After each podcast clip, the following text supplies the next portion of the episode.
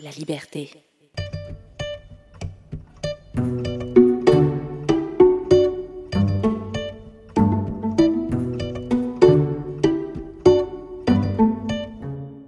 Salut les enfants et bienvenue dans un nouvel épisode du Balado Nature Mag Junior de la Liberté.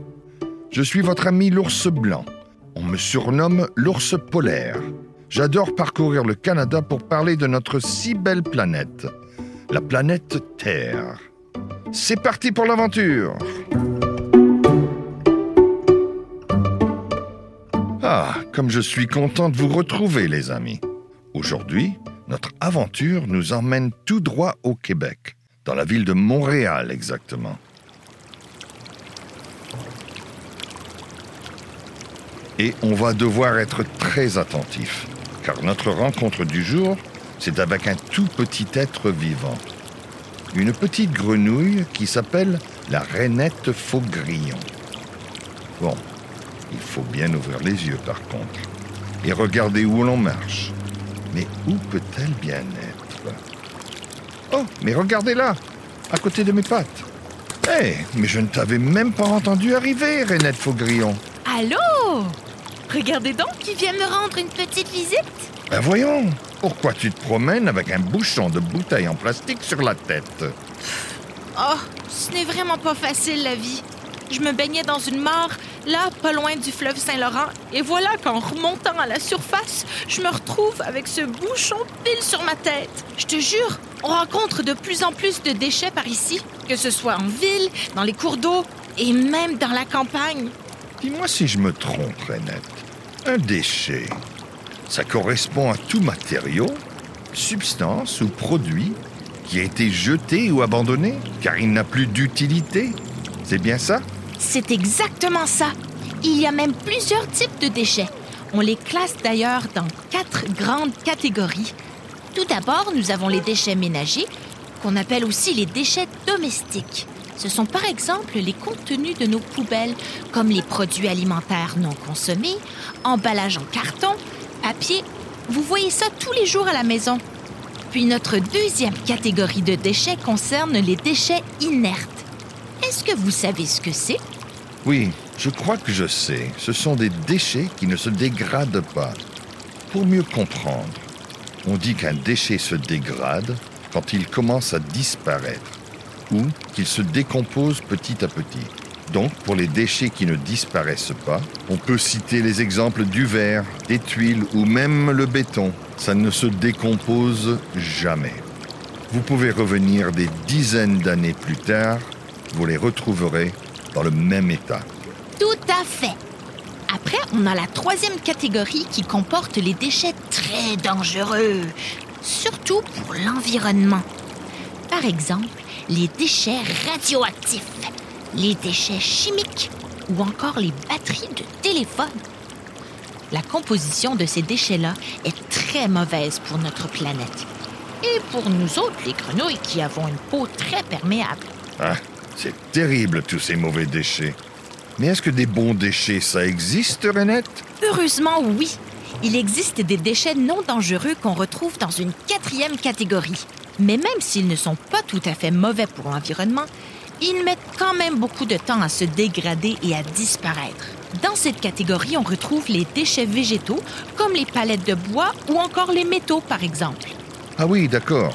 Donc, pour faire simple, il y a des déchets qui se recyclent et qu'on peut réutiliser. Des déchets biodégradables qui se décomposent d'une manière naturelle et rapide. Et puis enfin, des déchets qui prennent des milliers d'années à disparaître. Voilà, vous avez tout compris. Et puisqu'on parle des déchets, on va parler d'un déchet en particulier qu'on rencontre tous les jours dans la vie quotidienne. Vous avez une idée, les enfants? Non? On va parler du plastique. Ah oui, sacré sujet. J'ai entendu dire que les Canadiens jettent plus de 34 millions de sacs plastiques chaque jour, vu que la population du Canada est de 38,5 millions. Cela veut dire que presque chaque personne jette un sac plastique par jour. C'est énorme Ah, ça tu l'as dit, l'ours. Et puis le problème du plastique, c'est que même si c'est une ressource facile à produire, il n'est pas vraiment recyclable. Mais Renette, ok, c'est compliqué de recycler le plastique. Mais est-il vraiment dangereux pour notre planète Terre? Ah bah oui Malheureusement. Sais-tu quoi? Le plastique provient des énergies fossiles comme le pétrole, le gaz et le charbon. On transforme ensuite le plastique avec plein d'éléments chimiques qui sont très dangereux pour l'environnement et qui vont intoxiquer notre planète, notamment lorsque le plastique va se décomposer. Hmm, je comprends, oui. Les humains en produisent beaucoup pour leur consommation de tous les jours.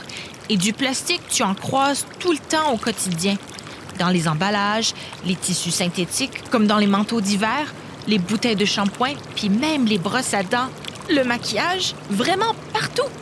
Aïe, aïe, aïe, aïe, aïe. Bon, on a parlé du plastique, mais dis-nous, Renette, un déchet, ça met combien de temps à vraiment disparaître? En voilà une bonne question. Sachez que tous les déchets ne disparaissent pas à la même vitesse. Certains mettent des milliers d'années avant de se dégrader totalement et donc de disparaître. Ah bon? Je peux vous donner quelques exemples. Les papiers fins comme les journaux mettent six semaines à se biodégrader. Le carton, lui, met entre 1 et 5 mois. Pour les boîtes de conserve, il faut attendre 50 ans avant qu'elles ne disparaissent complètement. Ben voyons. Et pour les bouteilles de verre, est-ce que tu saurais le deviner? Allez, je dirais une centaine d'années peut-être Beaucoup plus, cher ami. Une bouteille en verre met environ 4000 ans avant de totalement disparaître dans la nature. Alors faites bien attention de la jeter dans la poubelle dédiée, car le verre est presque entièrement recyclable. 4000 ans? Incroyable. Et dire qu'on ne sera même pas là pour voir le résultat. Ok, je comprends mieux pourquoi c'est important de jeter les déchets au bon endroit. Pour ne pas les mélanger et surtout bien les recycler. N'est-ce pas les enfants? Exactement. Et je connais un bon moyen pour essayer de réduire nos déchets et donc la pollution dans le même temps. Waouh, vraiment? Ça s'appelle les 6 R. Ce sont six mots qui permettent de réfléchir sur notre façon de consommer. Retenez bien, il y a réutiliser, réparer, refuser, réduire, recycler et pour finir, repenser. Je vais vous expliquer ces six notions. Vous allez voir, c'est très simple. Pour commencer, quand vous achetez un produit, vous devez toujours vous demander si vous pouvez le réutiliser, si tu peux t'en resservir. Par exemple, une paille en plastique, ce n'est pas réutilisable.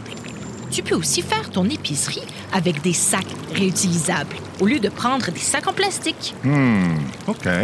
Ensuite, nous avons le mot réparer. Ton tiroir est cassé. Pas la peine de jeter le meuble tout entier. Il suffit de le réparer. Après, nous avons le mot refuser. Ça, ça demande beaucoup de courage. Ah bon? Par exemple, tu peux refuser les sacs à surprise ou sacs cadeaux pour ton anniversaire et peut-être même privilégier un cadeau commun plutôt que plusieurs surprises. Nous avons ensuite réduire. Essayer de réduire nos déchets. Hmm, hum, hum. Le cinquième mot, recycler. N'oublie pas de recycler les bouteilles en verre, en plastique et pourquoi pas créer ton propre compost pour tes déchets alimentaires. Ah oui, je vois. Et pour finir, nous avons repensé. Réfléchir sur nos besoins réels sur un produit. Est-ce que, par exemple, j'ai vraiment besoin du dernier jouet à la mode? Merci beaucoup, Renette. On doit tous penser à ça au quotidien. Même les entreprises doivent se poser ce genre de questions de nos jours. Certaines essaient de produire de manière responsable et de réutiliser leurs déchets.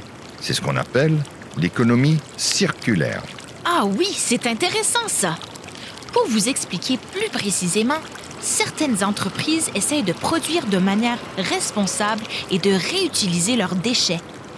Dans l'économie circulaire, il faut penser à l'ensemble du cycle de vie d'un produit, depuis sa conception, sa fabrication, son usage, sa dégradation, le tout de manière responsable. L'objectif est de réduire l'impact que ces produits ont sur l'environnement à tous les niveaux. Hmm. Par exemple, une entreprise peut fabriquer des pneus, ensuite les recycler et utiliser les pneus usagés. Vous voyez les enfants? Il y a quand même de l'espoir. Il suffit que tout le monde fournisse des efforts. Exactement, Renette. Grâce à toi, on a appris bien des choses aujourd'hui. Je pense que les enfants et moi-même, on ne verra plus les déchets de la même manière désormais. Ça m'a fait bien plaisir d'aider. Allez, je vous abandonne et je retourne dans la mare. À la prochaine. Et pour nous, les enfants, il est temps de rentrer chez nous. La prochaine fois, on va partir faire le plein d'énergie positive avec un copain caribou. Mais ça, ce sera pour une prochaine aventure. À bientôt.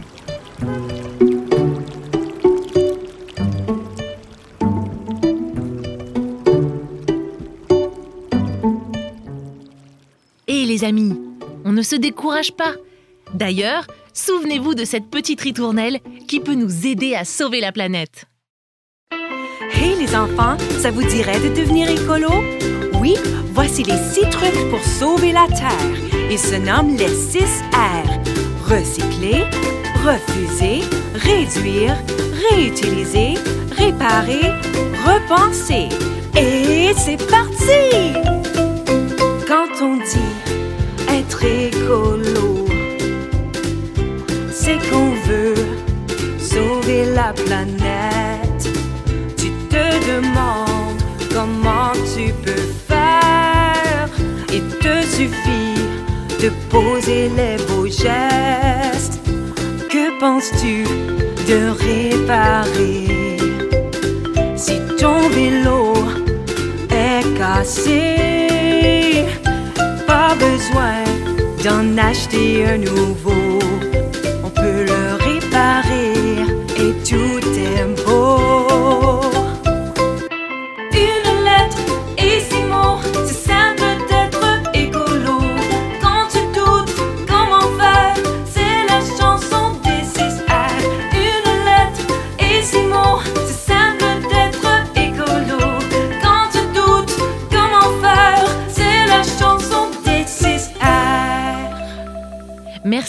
écoute et laissez-nous savoir ce que vous en avez pensé. N'hésitez pas à aimer, partager ou réécouter cet épisode ou les autres de cette série. Le balado Nature Mag Junior est tiré du magazine du même nom édité par La Liberté. Cet épisode a été écrit par Fanny Demezy et Jean-Baptiste Gauthier, sous la direction scientifique d'Ibrahima Diallo et la direction générale de Sophie Gaulin et Lisiane Romain. Merci à Yannick Fréné-Gagné et Jean-Pierre Parenti d'avoir prêté leur voix à nos personnages. Conception sonore, Mehdi Beredad et Jonathan Sema. Montage, Rémi Chevalier et Jonathan Sema. Conception visuelle, Chantal Piché et Abdelhamid Souissi. Ritournelle écrite par Mathieu Casalet-Lacoste et Gauthier Calon avec l'appui de Normand Dugas. Composition de mélodie et voix, Marie Jo. Composition de mélodie, montage et réalisation de la ritournelle, Normand Dugas. Trame musicale, Artlist. Ce projet audio a été rendu possible grâce au Fonds d'appui stratégique aux médias communautaires, offert conjointement par le Consortium des médias communautaires de langue officielle et le gouvernement du Canada, et grâce au Fonds de développement économique francophone de l'Ouest canadien.